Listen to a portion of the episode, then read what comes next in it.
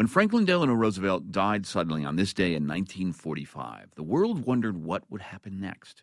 Without FDR's guidance, Americans had a hard time imagining how they would confront the world.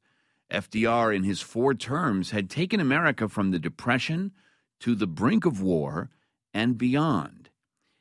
Right in the middle of that journey, in FDR's State of the Union address in January of 1941, Roosevelt crafted an argument to get Americans ready for a war he very much wanted to join World War II. FDR crafted a speech as a rationale for why this country should be prepared to fight the dictators of Europe and Japan, as he called them. It was, he said, to preserve four freedoms. In the future days which we seek to make secure, we look forward to a world founded upon four essential human freedoms. The first is freedom of speech and expression everywhere in the world.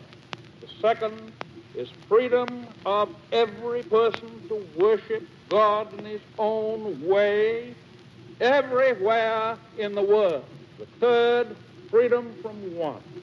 The fourth is freedom from fear.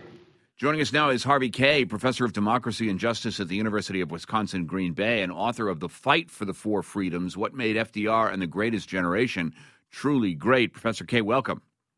Thank you. It's good to be talking with you. How do we evaluate the four freedoms both before and after Pearl Harbor? The first thing to understand is when is that when Roosevelt was articulating, was that he's expressing and laying out the four freedoms back in January of 1941, he has various things on his mind First of all, he has in mind the idea that the United States can become the arsenal of democracy. The Four Freedom speech back in January 41 actually was the call to arms for Americans.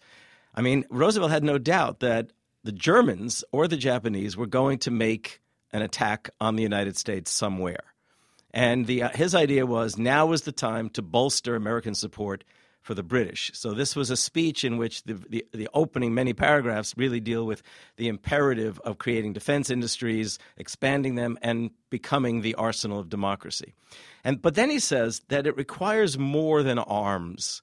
And he now moves into a sort of moment where he's going to offer a vision of the world beyond the war. And he first of all recalls the New Deal and the imperative not to sacrifice or give up what America was about during those eight years fighting the Depression. And then he moves into the four freedoms the freedom of speech, freedom of worship, freedom from want, and freedom from fear. And he spoke of them decidedly in international terms, in global terms. Though, strangely enough, when Americans were listening to him, they heard it just as much as a statement of these are the freedoms we will continue to pursue in the future. And they weren't thinking exactly of the global. And then, of course, Pearl Harbor. This is what Americans will be fighting for. I'm surprised that after Pearl Harbor, the, the struggle for those freedoms becomes very much an internal battle, even though we are fighting around the world for freedom for every person in the world and a freedom of speech for every person in the world, freedom of worship for every person in the world. I don't know about the prosperity thing. That's a hard one.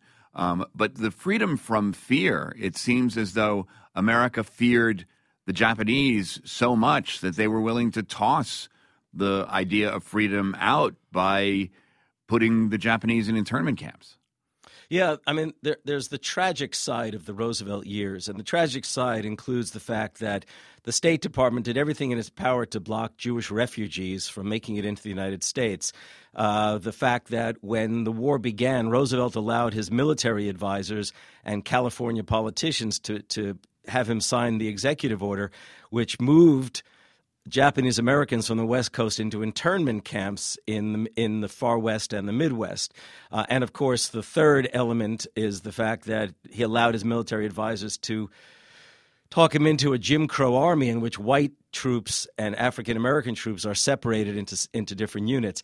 And yet, isn't it funny to think that when those four freedoms are proclaimed, those four freedoms become not simply a white slogan, they become the slogan, indeed, of all Americans.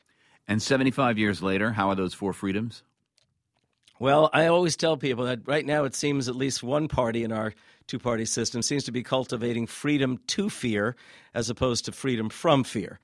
Harvey Kaye is professor of democracy and justice at the University of Wisconsin Green Bay. He's author of The Fight for the Four Freedoms What Made FDR and the Greatest Generation Truly Great. Thanks so much. Thank you very much. Let's think this through together, won't we? What freedom do you most care about and why? Freedom from fear, says Missouri, because it embodies the idea that as Americans we should not have to fear the unknown or anything else. I believe it is the freedom we should strive for most because it makes our society more open and welcoming.